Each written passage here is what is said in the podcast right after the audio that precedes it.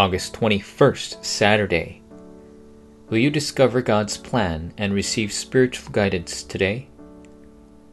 Although you may think that you did your best, if you can't communicate with others or feel stagnant, then that's the time schedule for renewal.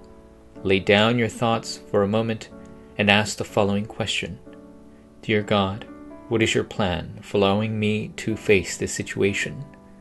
Help me not to follow my thoughts, but be led by the Holy Spirit. In doing so, God will accurately answer you with His word in your conscience. Moses' renewal, Deuteronomy chapter 1, verse 11. May the Lord, the God of your fathers, make you a thousand times as many as you are, and bless you as he has promised you. Moses knew God's time schedule. Furthermore, because he was aware of the blessings of salvation, the works regarding the Word, and even the power of prayer, he experienced countless works of God.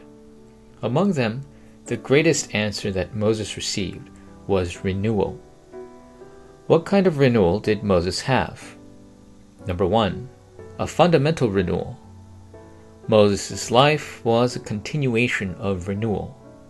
When Moses, who became accustomed to life in the royal palace for 40 years, renewed himself, God revealed the ten miracles.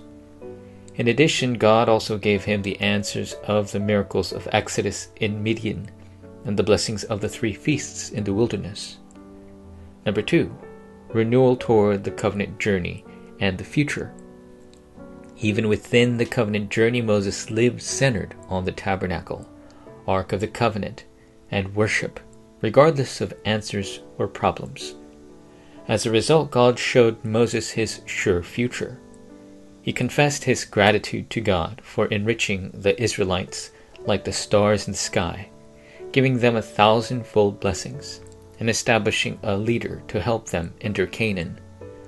Regardless of your circumstances, if you pray 24 hours a day, you'll experience peace and quiet and confess thanksgiving.